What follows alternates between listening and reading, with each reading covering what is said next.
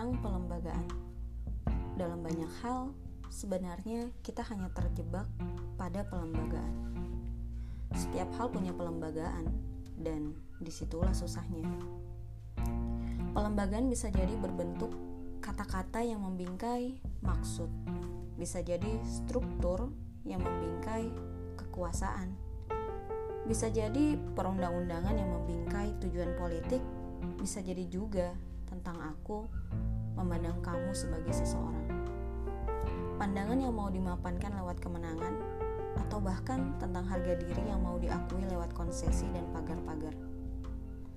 Mereka tak selalu jahat, sama seperti manusia kebanyakan. Oleh karena itu, pelembagaan bisa jadi polesan, bisa juga jadi perwajahan. Apakah dia perwajahan yang mengagumkan bagimu, atau polesan yang membuatku tertegun semuanya senantiasa punya asosiasi, dan sebagian kecilnya saja yang mengandung keutuhan. Orang bilang dunia ini tidak logis, tapi kupikir dunia ini logis karena sebagian besarnya ada di dimensi hukum-hukum alam. Yang ku tahu bahwa membangun isi dari pelembagaan itu sebagian besar dari pekerjaan manusia di abad ini.